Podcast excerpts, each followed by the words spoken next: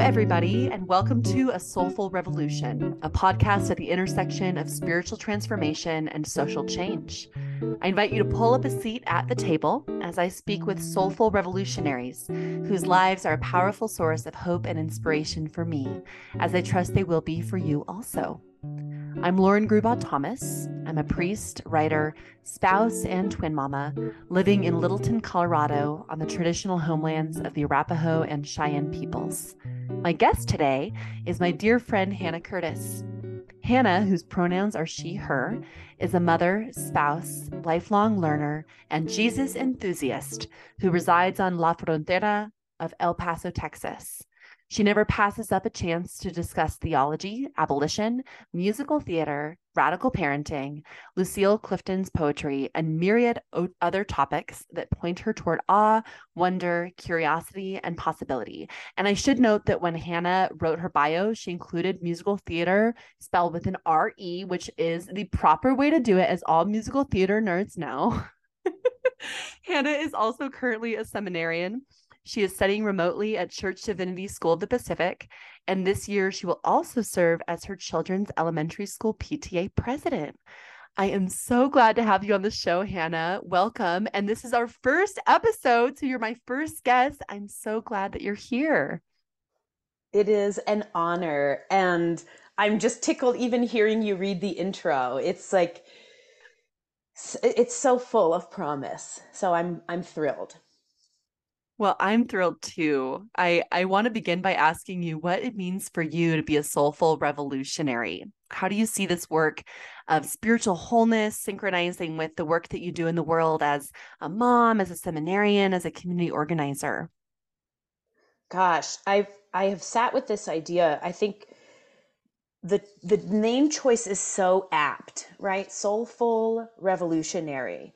And I think this moment in history asks us to be both. I think we need to be both. I don't think we get very far in this time focusing on our own spiritual well being exclusively. I think we need soul connection within ourselves and among our communities. But to me, increasingly, like we have to be focused on revolution. And it has to be a radical reimagining of everything we've taken for granted. I think we have a chance to be sincere in our questioning about what works as humans, um, what works as societies. Like, and I think each of those ideas inform the other, right? I also think like just radical change, and this is just my opinion, right? But like radical change without a purpose, without grounding, gra- grounding, grounding in spirituality, um, and and grounding in our actual spirits is not going to get us very far. Um, and I think we've seen a lot of that already because movements without purpose don't go anywhere, or mm-hmm. they go far enough and then they flounder. So I think if we want to make effective change, we have to do it with a strong why behind it. Mm. So tell me more about your why.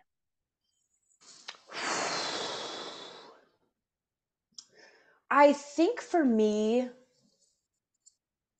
my the older I get, I'm 35, and the older I get, I realize I'm most effective with the people closest to me. I'm most effective with those with whom I'm in relationship, right? Like I can advocate on the national scale, which I do, and I strongly recommend. Um, I can agitate for political and social change, but the ways in which I will make the biggest difference are with the people I encounter every day, the ones that I learn from and learn alongside. And that includes my children, right? And I think my, so my kids are six and almost nine. My older son's birthday is in two weeks. And I think the longer I'm a parent, the more I realize what a difference you can make in someone's life, mm. not by mm. just being a parent, but you know, being a trustworthy adult in children's lives. Mm-hmm. That is everything. Yeah. And it sets a foundation for their understanding, right? And then you get that ripple effect of modeling good behavior right? That's like kind of like a weird parenty way to describe it. But like yesterday, my younger son and I, we are very similar personalities. We're very passionate. We're very inflamed. And he's six years old and he gets that frustration that I identify with. And I yesterday in a moment of weakness matched him in that frustration. Mm-hmm. And I I was so upset that like things weren't going my way, things weren't going his way and we were both just kind of spinning our wheels in that feeling. And so modeling good behavior for me means going back to him and saying, "Hey buddy, I'm really sorry. Hmm. I spoke to you in a way that I didn't want to and I shouldn't have. You did nothing to deserve that. And I'm an adult. I manage my own feelings. You don't have to manage my feelings. And offering that apology, first of all, but also that clarity so that my children understand where I'm coming from. Yeah. Is paramount to me because that that means they are people that go out into their worlds and God willing are those people in life. Mm-hmm. Right? Like our you know, my kids are soccer players, right? So, like, we're a part of a football club. And so, the other kids, I've told them, hey, if you ever need anything, you come to me like I'm an aunt. Like, mm. I love you. I will take care of you. I want what's best for you. That is a radical act to me in a time where people are too quick to write people off, say that things aren't worth their time. It's a radical act. Um, yeah to to connect with a human especially a human that can't give you an immediate benefit right mm. that it, it's not an exchange of what can you do for me it's you can offer me absolutely nothing and i am choosing to care about you because it matters to me to wow. care about people what a radically anti-capitalist approach but well and again, when you start to think about it, you're like, why do we feel so transactional in our relationships? Mm-hmm. And a mm-hmm. huge part of it is capitalism that tells us that we are only worth as much as we can produce. We are only interested in people for what they can offer us, how they can benefit us. Um, and so it does feel radical and subversive to me to actively resist that in ways as small as relationships. Yeah. And by small, of course, I mean small and actually quite grand. Absolutely. The impact is profound with our children. And it makes it makes me think about the scale and monetization of social media that we we feel we literally get these dopamine hits and we feel a sense of validation when we post something that gets lots of likes that lots mm-hmm. of people mm-hmm. respond to and if it gets enough likes if it gets enough feedback then it also becomes monetized because advertisers right. latch onto it and when we're talking about our children that there there isn't a scalability or a right. monetization to our children like they they cost a lot children are expensive right like my daycare costs are more expensive than my mortgage right so when we're talking about children like the kinds of value that we talk about in our society are not ascribed to kids. Mm-hmm. And it makes me think about when when Adrienne maree Brown talks about this work of activism, of social change, of nonviolence being fractal, that mm. the work that we do on an individual level is expressed at the interpersonal level, is expressed at the communal level, is expressed at the societal level, is expressed at the universal level. So the work that we're doing with our children and that you're describing that you're doing in yourself emotionally to be able to self-regulate and bring yourself back and do the healing work from from your own childhood trauma it matters it matters profoundly. it matters. And to echo what you're saying adrienne Maree brown whom i love emergent strategy her one of her books one of the most important books because the metaphors are so poignant right? And when she talks about the interconnectedness of of all created beings all living beings in the universe i was like wow that makes so much more sense than the narratives we're fed mm. right about individualism and right and we talk a lot about this now of american exceptionalism right like we we don't get very far by ourselves and that's by design right mm. i think if the pandemic showed us anything it was that we are frustratingly, confusingly bound to each other. Like we don't exist as individuals. We exist as a community, as a collective. Why? I have no idea. um, but, like, yeah, when you start to look at all of the science that Adrienne Maree Brown talks about in emergent strategy, right? Of the way that mushrooms receive information and give information to each other, the way that, like, again, all of these, um, like, symbiotic concepts come together at the cellular level and that it's not chaotic and random. You know, when you cut into a star fruit and you look at it and you're like, why is this created like this? Right? You look at the designs of a watermelon radish and then you realize that that looks like the cellular splice of whatever else that also looks like those images from the James Webb telescope. You're like, oh, we're all connected. Mm. Like, and that is humbling and beautiful. And to me, it's also a rallying cry of like, we're all connected. Mm. Um, right. And there's that Fannie Lou Hamer quote of like, none of us is free until all of us are free. So I'm curious to hear. I know that your childhood spirituality, the religion of your childhood at least, was a different kind of view of humanity, of of didn't see interdependence, but saw a more individualistic view of the person. So I'm curious, like, what were some of the transition points for you that were really meaningful as you move from this? You know, if you want to describe the the religion of your of your childhood and like what what that change looked like for you to this more interdependent view that's such an interesting question um so i got I, I grew up Southern Baptist, even though my family is not religious. And I got really used to church looking one way, being one thing. And I, I guess the best way to to explain it would be that I, I felt a sincere sense that we were putting God into one very distinct shaped box. Like it looked one way, and there were no questions beyond that.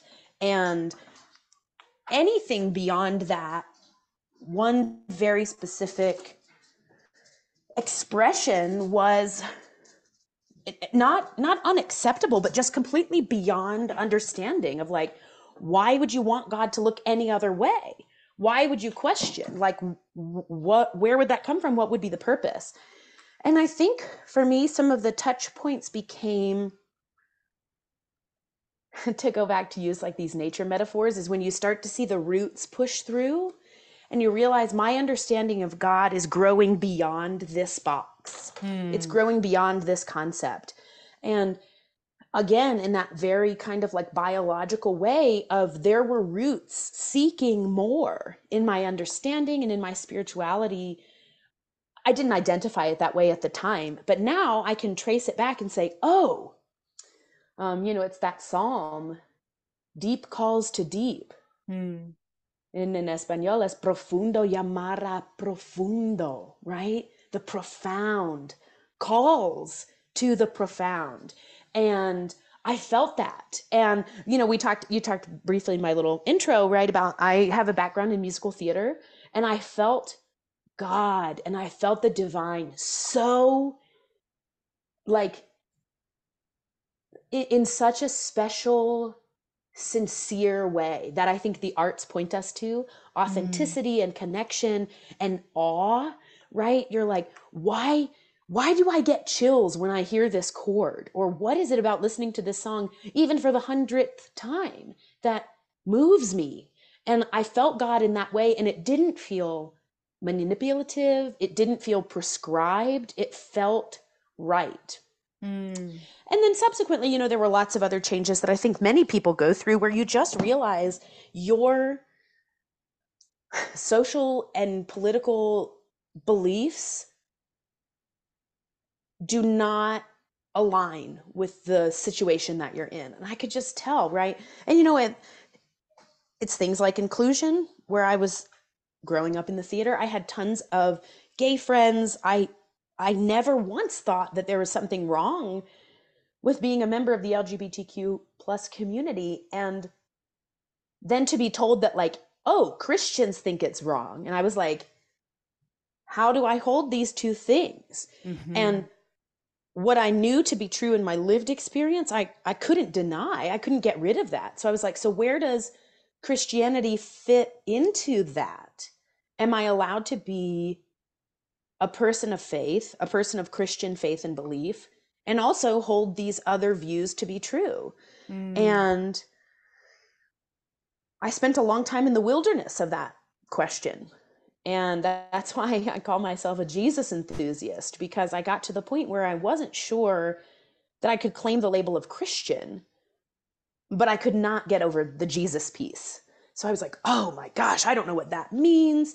At that point, right, I was, this is kind of in the college, slightly after college phase. Um, and I'm so thankful for all of the ways in which the spirit led me and she was waiting for me. And a community was waiting to receive me with open arms right? And it was like welcome home. Here's your seat. And through that course of that kind of wilderness period we we being lee my spouse and i found the episcopal church and it has led to so many beautiful expansive reawakenings and reimaginings in my life and in the life of our family too, like in our family dynamic. So, hmm. I wonder so, were there yeah. were there people along the way who were guideposts for you of that integration between a, a broader spirituality and a certain and a way of being in the world that was about justice, that was about inclusion? I think honestly, what was so surprising to me was that it was like a curtain had been drawn in my life between what it meant to be a Christian, again, because it looked one way, it was one way. And when the curtain was pulled back, and I realized there was actually no division between these things, right?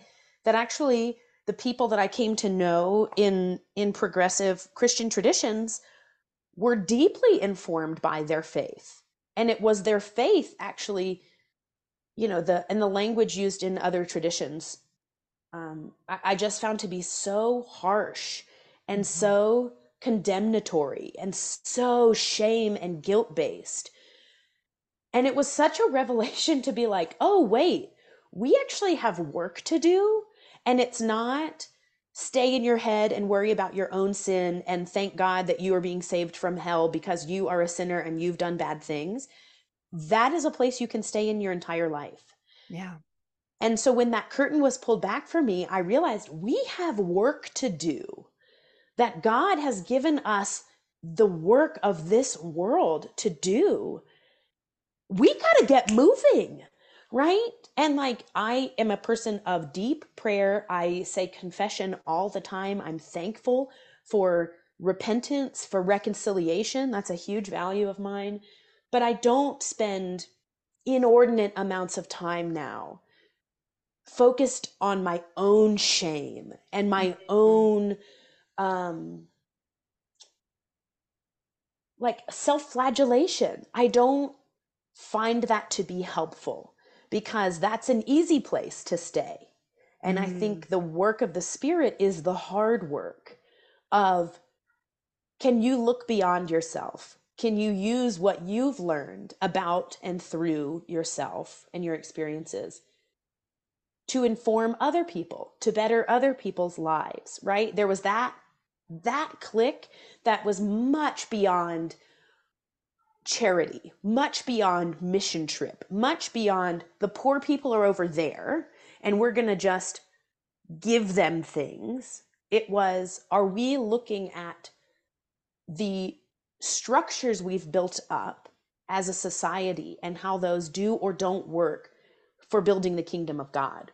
Mm. Um, and I use the word kingdom explicitly because there are strong movements toward using the word kingdom I don't think those are contradictory terms, but I prefer to use in this instance the word kingdom because we are already living in a kingdom. We are living in a kingdom of exploitation and capitalism and production and money and And we don't have to do that. Mm. We can change it. Mm.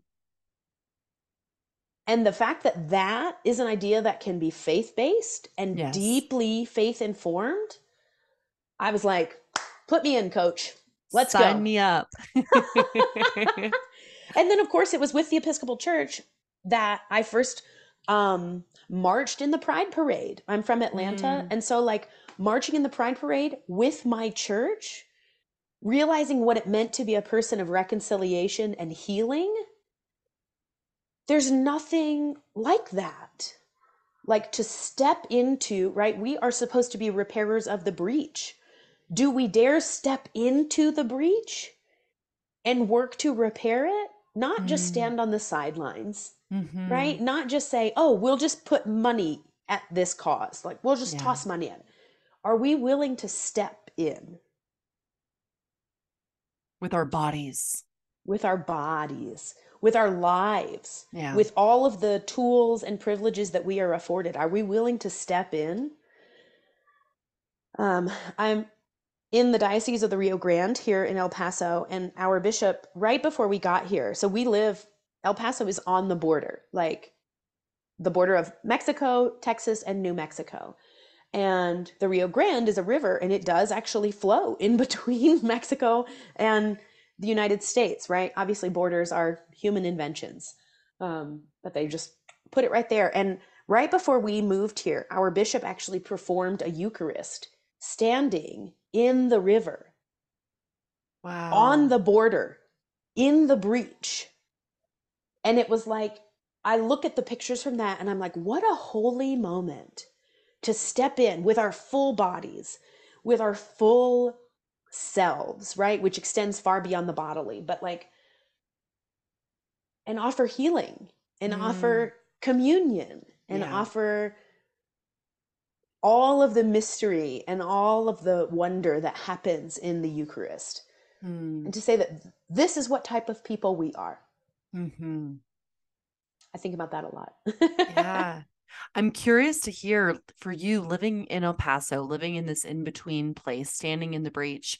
What does that mean for you as a white woman? What does that mean for you as a Christian person in the ways that given given the ways that Christian Christianity has been used to colonize, to exploit, to cause harm? How are you subverting those identities? How are you reckoning with those identities in the space that you live in in your community? That is such a big question. And I'm thankful for the chance to talk about it. Um, we've lived in El Paso for almost four years, this month, actually, four years. And it, living here has changed me fundamentally as a person for, for the better. It has opened my eyes to so much. It has shown me myself in a lot of ways. And I'm so thankful. Also, the food here is second to none. Like, I bet it the is. food, the culture. Um, so let's talk about your question. As a white woman, it is so illuminating. El Paso is a majority Hispanic city, and by Hispanic, we mean mostly Mexican, right? Mexican, Mexican American. Um, there are lots of different like subgenres, like ways people identify themselves, and we are una mezcla, a mix of all of it in a way that you just living here, you just realize how superficial division is, how man made borders are, right? There are people, so Juarez is the sister city here, and they are called sister cities. Like, I could, you can park and walk over the bridge to Juarez. Like, we go Right. and we'll have breakfast. You can go shopping, you can go get your nails done, right? It's, it's just a city. like, um, and we have friends that live on one side who have family on the other. You have people who work on one side, live on the other. It's it's continuous and it's not cross-cultural. It is the culture here. It it i guess defines the culture. It it boundaries the culture in a certain way of we're all here in this place together. And again, you can see the distinct differences in like home styles, right? The homes over in Juarez tend to be like more colorful and slightly closer together versus what you see on like in our neighborhood, for instance. but you just realize like people are people and everybody mm. wants to live in peace and safety everybody wants to enjoy themselves everybody wants a better life for their kids we're all human you know and like all of the barriers and all of the divisions that i think we put up as society as cultures as races um, like i'm learning spanish now i have a tutor i speak spanish every day because i'm lucky to be in a city where there are so many native Spanish speakers. And there are definitely mm-hmm. secondary Spanish speakers like me, but um, most people here are bilingual. And what a gift. What a yeah. gift it is. Because language is culture. Language tells you about a community. Language offers you something new. It shows you a different way to relate, a different um, like channel by which you can connect. It's so also I just love Spanish as a language. Um, and I say that to you knowing that you're also a Spanish speaker, right? and like you know the beauty of the language. Yeah. Um, but I will say, when I was in high school in an Atlanta suburb, it was very clearly understood, and and not I can't point to an explicit understanding of this, but I learned French in high school mm. because French was a higher class language. Wow. like and and again i don't know that anybody said that explicitly to me but that was certainly the undertone was yeah a hierarchy of value and why would you want to learn spanish like who speaks spanish other than construction workers right like again not saying that anyone officially imparted that wisdom to me but that was very clearly the sentiment mm-hmm. and now i it's so funny traveling to a place that's not El Paso. I connect with every service worker that speaks Spanish, every uh, salesperson that I can tell is a Spanish speaker. And it is a beautiful point of connection, of recognition of shared humanity, of mm-hmm. joy. It and again, when we talk about being repairers of the breach, these are cultural, racial, ethnic tears that we've made in our society that we need to heal. There is so much waiting for us on the other side of our fear, yeah. our uncertainty, our hesitation. Um, but it also requires an amount of humility that I don't know that a lot of people are ready to walk into. Hmm. um, I wonder if you could speak to that piece more because for me, when, when you bring up the question of humility, that's really connected to curiosity. And those those two virtues live in the same house. Like they're they or do. they're at least next door neighbors. they're really good friends. Yes. Um, and to practice humility is to say, I'm going to put myself in a position where I will realize the things that I don't know, where I might even be embarrassed to discover the things that I have been wrong about, that have been yes. And and that there's sometimes even some guilt or even shame of, wow, I've done or said some things that are really hurtful to people or to groups of people. And how can I how can I transform? How can I do that spiritual work and then have that fuel the activity in the world and in my neighborhood? So I, I, I wonder, yeah, how curiosity, humility play out for you in in your community. Like, what are specific ways in which you find yourself navigating your neighborhood? Well, this is the danger of white supremacy is such that even as a racial minority here, as a white person, and I am, for those who can't see me at home, um, I am white, you know, and there's no if, ands, or buts about it. And I remember early on in our time in El Paso feeling a, um, a little prickle of like, wait, I, there are things that like, there are conversations going on around me and I can't understand them. I, oh. I felt that, that sensation of the need for, um, I, I don't even want to say dominance necessarily, but like it's white supremacy. It's the idea that there's a hierarchy here and that as a white person, I have been used to being the dominant racial majority, right? And and again it's not just race it's it's culture it's language. And it is so challenging even as a again progressive leftist white person to be like oh wait i am actively entering into spaces where i want to give that up. I don't want that. And that assumption of normalcy of comfort. Exactly. But when you live outside of what is comfortable to you it's uncomfortable mm-hmm. right? Like duh. And and again i think white supremacy teaches us that we aren't supposed to be as white people we're not supposed to be uncomfortable. Mm-hmm. no no no. And like and and then you move to a place like this where that's a ludicrous idea like the idea that you would want to be in an all white space or a majority white space for your own comfort? I look around now at what beautiful again like culture experience relationship exists community exists on the other side of that. And it was almost like a button was pushed and that little barrier just came down for me.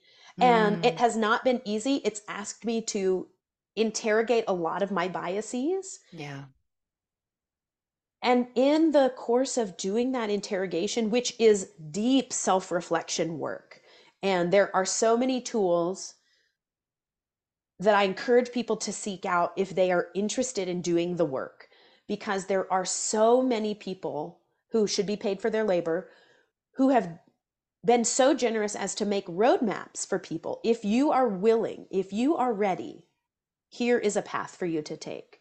Mm. And I'm so thankful. I'm thankful for a community that has received me with open arms, that has never once intentionally made me feel like an outsider in the way that were it reversed, I can 100% say, right, that white supremacy culture is going to make people of when when white is normative, yeah. anyone who is non-white is made to feel uncomfortable. Mm. So when that dynamic is completely upended, like it is just there's so much waiting for us mm. as a, as a people, as a society, as humans journeying on this confusing path of life together. Um, it has meant looking like an absolute buffoon a lot of times. Like I look so foolish, especially when I'm in situations and conversations where people are majority Spanish speaker, native Spanish speakers, right? So then there are conversations, even if they're mostly or all in Spanish, where I'm even as a language learner, I'm not going to get everything. And being an adult who suddenly makes like language grammar mistakes in front of other people, ugh. Yes, there's a reason that humility is linked to the word humiliation. like, right? There's a there's a, a, a humbling and a, and a lowering of oneself and an embarrassment that can accompany yes.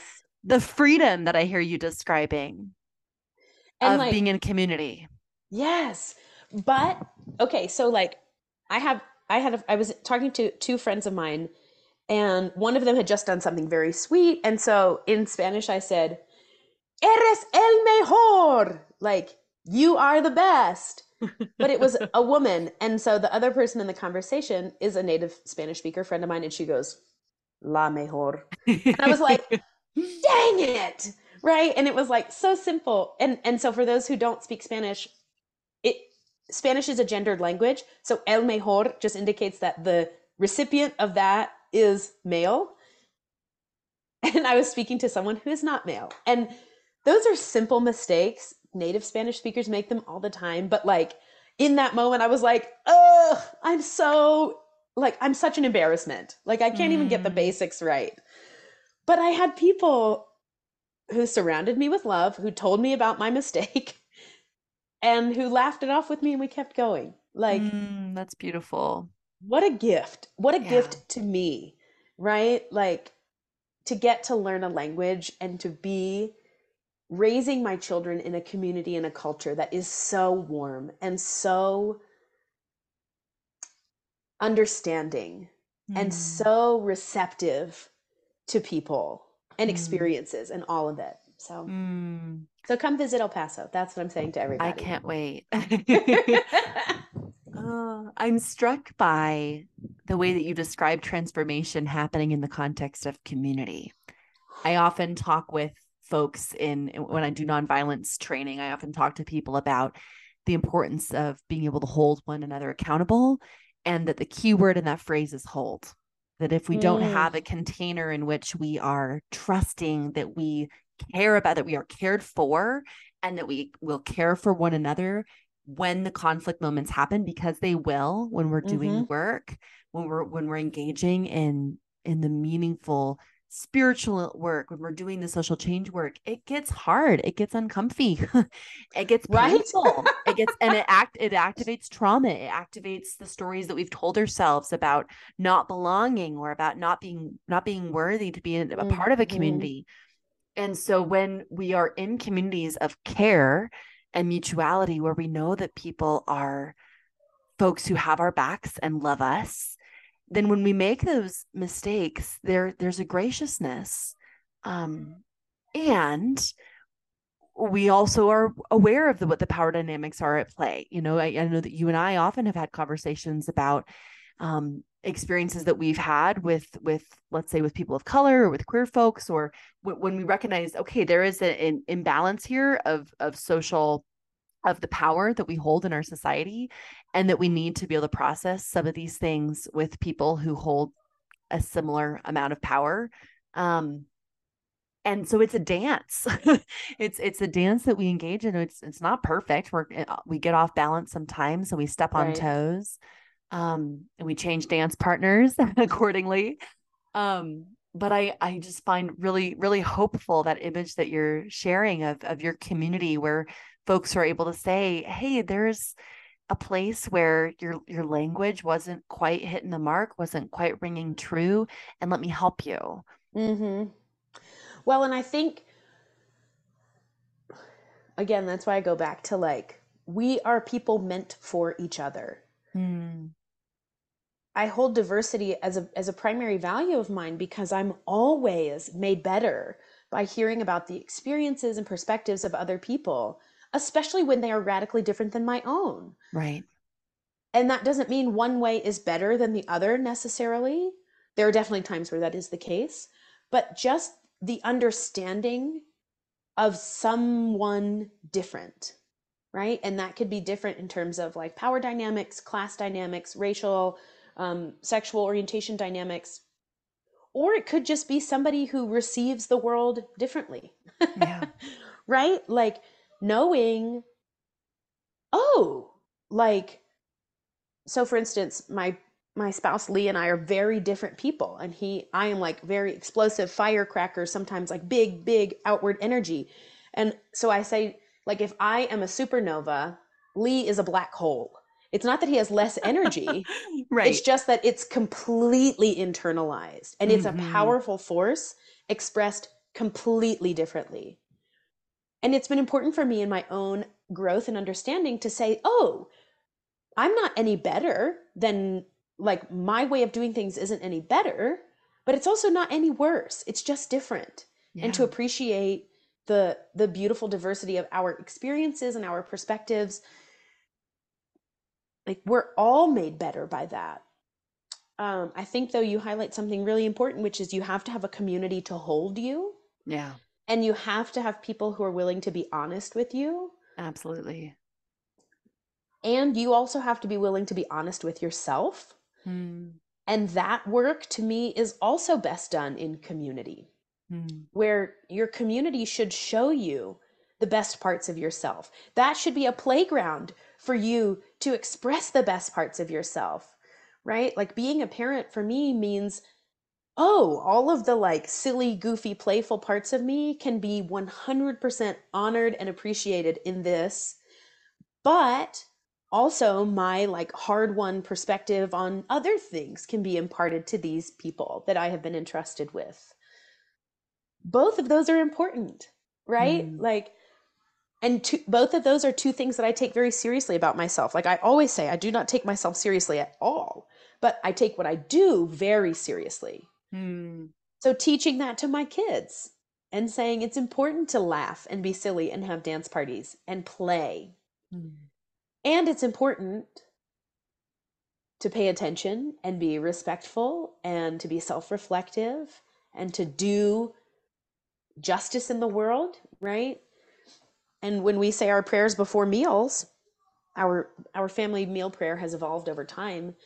Um, but one of the last lines is, and keep us hungry and thirsty for justice.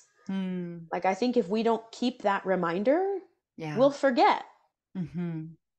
Um, so, yeah, so having a community to hold the best parts of you and to reflect back the places where you can grow is paramount. Yeah. So we have a question from a friend who is not yet a listener because this is our first episode, but I hope I hope she'll become a listener. And we're gonna try. I'm gonna do this every time, every episode, do a listener question. So this question comes from Sandra, and you've touched on some aspects of this, but I'd love to invite you to um, explore some of the practical invitations for our listeners. She asks us, I always want to ask white people who are doing the work and including immigration justice, why? And how did you begin? What are three things that anyone could do to start on that trajectory? It's such an important question. Number one, I'm I'm thankful that the question is explicit, right? It's not, oh, well, you know, mission work, helping, helping. It's like, no, you're a white person doing very specific work. Why?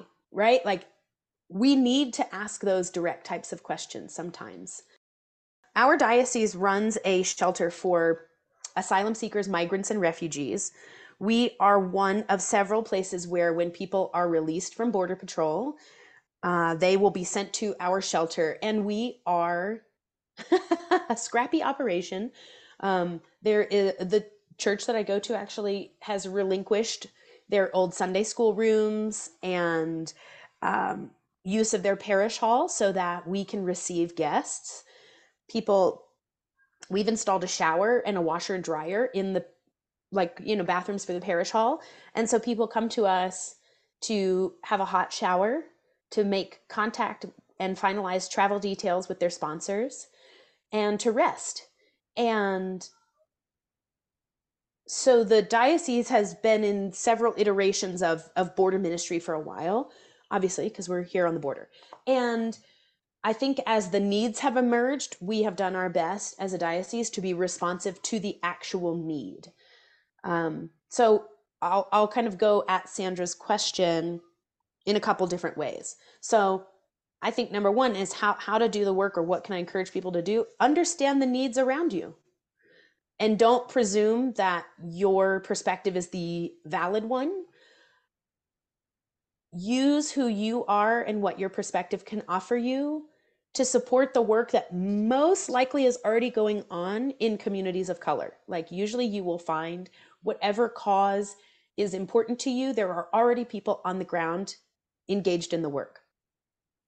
So I think that would be suggestion number one is find out what the needs are. If you're interested in engaging in work for people who are actively marginalized or who are in desperate need, figure out what they need. Um, I just started volunteering. And and why did I start volunteering? Because I had the privilege of time to donate. So I think that's another part of it of being a white person who is in a financial situation where we have one working parent and one I am a non-working parent currently. Well, I am um, a non. I don't make a salary, but right. um, and so time was a privilege that I could donate, and I felt it was really important to do that. But I'll tell you what, doing the work, like looking in people's eyes as they are on a holy journey to protect themselves and their families, to have a life that is safe and to be able to provide for their their whatever family dynamic, their people, right? It doesn't even have to be kids. It can just be themselves. It can be multi-generational family structures. Like people who are trying their hardest to do their best by the life that they've been given. Right. When you look into the eyes of people who are willing to give up everything for what they hope to God is true,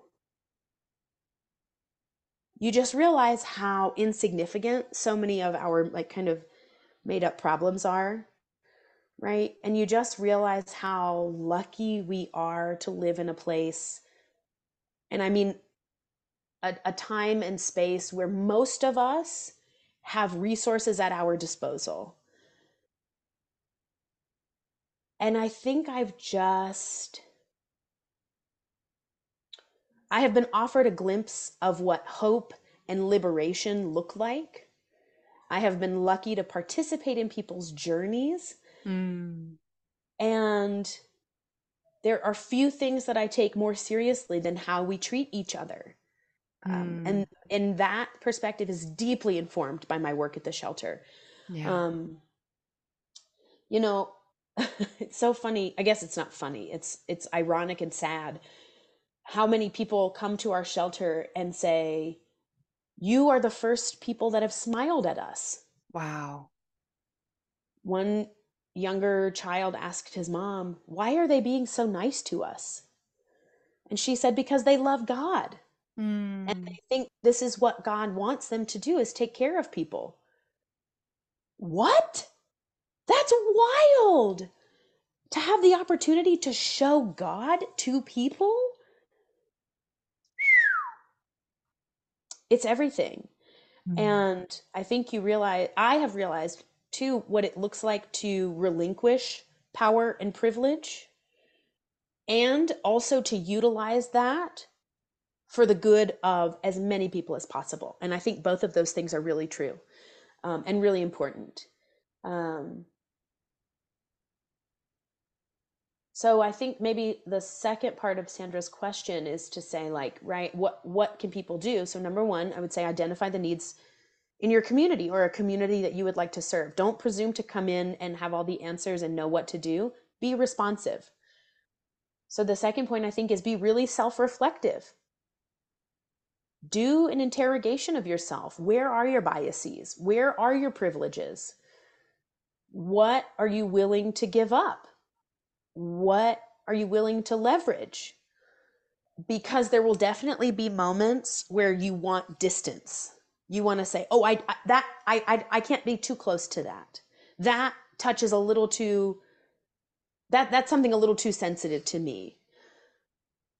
Or that brings up a feeling that I'm not ready for. Be ready and willing to engage in those difficult conversations and questions. I think as a white person too, part of it is saying like this is the need. This is a need in my community and I'm going to do what I can to support the ongoing work to meet that need.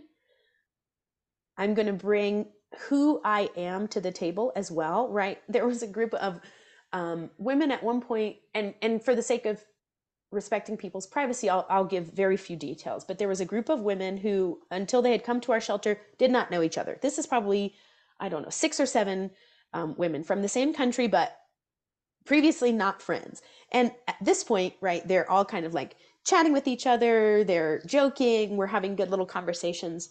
And one of them kind of pulls me aside and asks me if I have, and again, I'm still learning Spanish. So there are definitely terms that I'm like, wait, what? Mm-hmm. and and basically she was asking me for like a charcoal pencil because she wanted to do some eyeliner.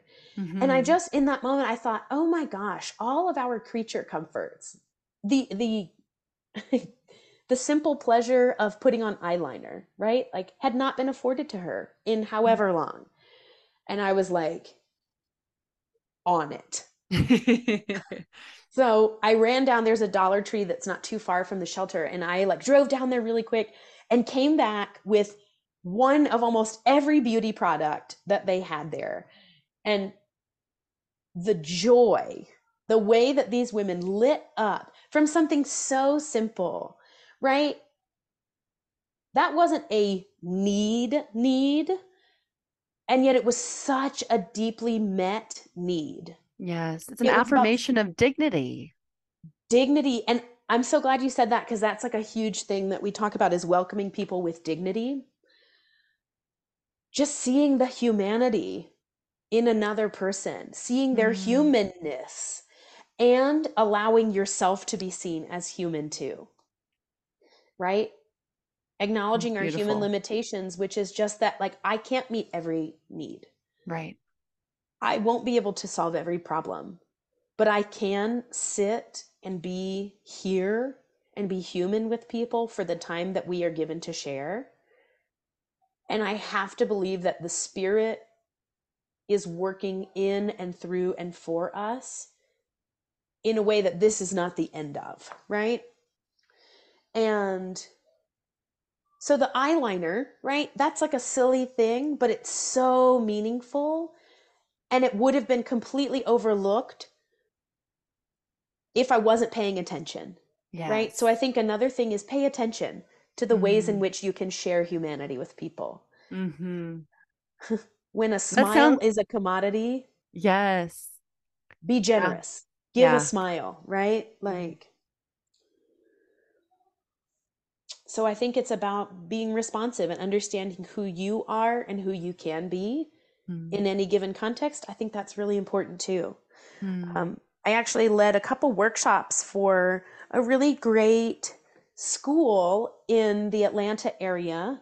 And I did a couple Zoom workshops with several grades worth of kids who were interested. Their teacher contacted me because they were learning about immigration and laws and how to advocate.